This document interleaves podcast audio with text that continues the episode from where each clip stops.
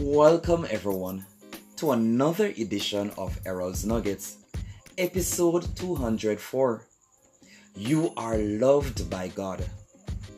We are all in cycles, and as they turn, take note that you are valuable, you are appreciated, you are deliberately strengthened, and most importantly, you are loved by God.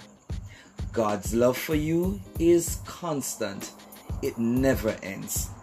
Please take note that you will get through the cycles of life.